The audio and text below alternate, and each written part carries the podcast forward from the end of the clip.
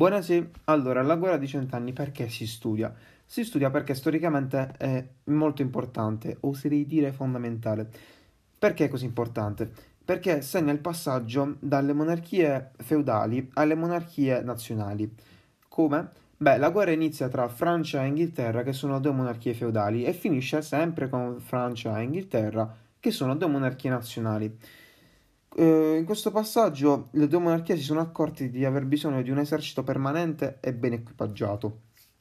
E quindi per far fronte alle nuove spese per tenere in piedi questi, questi bei soldati, eh, hanno deciso eh, di imporre nuove tasse, rendendo sempre più stretto, rendendo sempre più stretto il legame tra guerra, finanza e potere del re.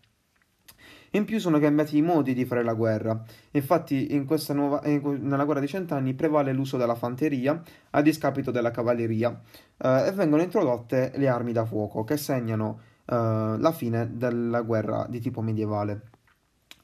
Uh, la guerra dei cent'anni ha conseguenze sia per la Francia che per l'Inghilterra, soprattutto per la Francia a livello sociale, soprattutto per l'Inghilterra invece a livello politico.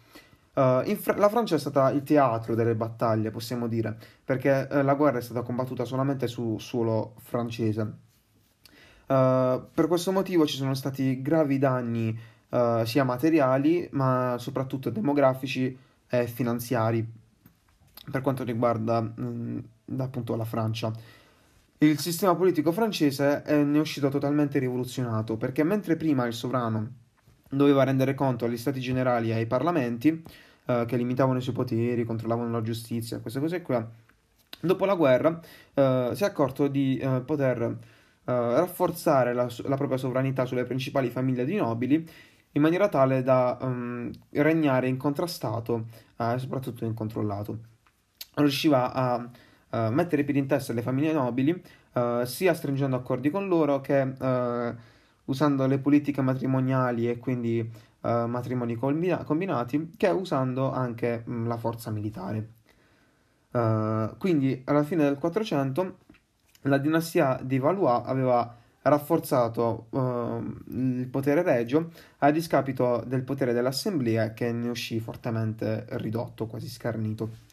Dopo la guerra la Francia si stabilizzò anche per quanto riguarda proprio il territorio Um, infatti, dopo aver, conquistato, dopo aver riconquistato tutti i territori uh, inglesi persi nella seconda parte della guerra, nella prima e nella seconda parte della guerra, uh, i francesi conquistarono anche il Ducato di Borgogna, uh, che è un territorio molto grande, importante crocevia commerciale perché collega il nord Italia alle Fiande. con questo territorio, questo territorio era molto importante per. Um, um, per Carlo il Temerario, che era du- il duca di Borgogna, che, cercò, uh, che, cercò di conquistare la Lorena, che sarebbe un territorio francese, uh, per attaccarsi a un altro territorio, sempre borgogno, e creare un unico stato coeso che parte dal mare del nord fino ad arrivare al Mediterraneo. Um, però non ci riuscirono perché i francesi conquistarono appunto uh, questo territorio, conquistarono il ducato di Borgogna uh, mettendo fine uh, al dominio di Carlo il Temerario, che morì in battaglia eh, al posto, eh, alla corona francese. La corona francese sedette sulla testa di Luigi XI, che annesse poi il ducato. In Inghilterra invece si parla di conseguenze uh, di un altro tipo, perché dopo, uh, visto che la guerra non è stata combattuta sul suolo inglese, eh, non c'erano stati grossi danni materiali e anche il calo demografico e la crisi erano molto minori.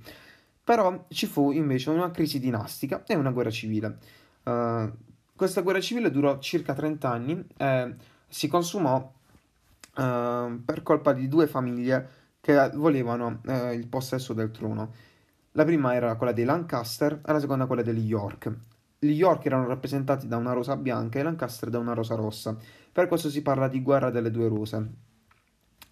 Uh, la guerra, dopo una trentina di anni, uh, finisce, quindi più o meno nel 1485, uh, eh, con la vittoria di Enrico Tudor, che era un, un Lancaster. venne proclamato re con il nome di Enrico VII.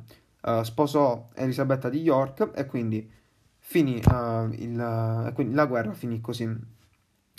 I Tudor comandarono l'Inghilterra fino più o meno al XVII secolo e riuscirono a riportare l'ordine del paese eh, ridistribuendo il potere dei nobili, creando un tribunale chiamato Camera Stellata eh, per controllare tutti quanti i signori feudali ed evitare che abusino dei loro poteri eh, evitassero di eh, mantenere degli eserciti personali eh, e poi convocò eh, il Parlamento molto più raramente, ehm, che perse quindi potere e autorevolezza a discapito, a favore invece del, del potere del re.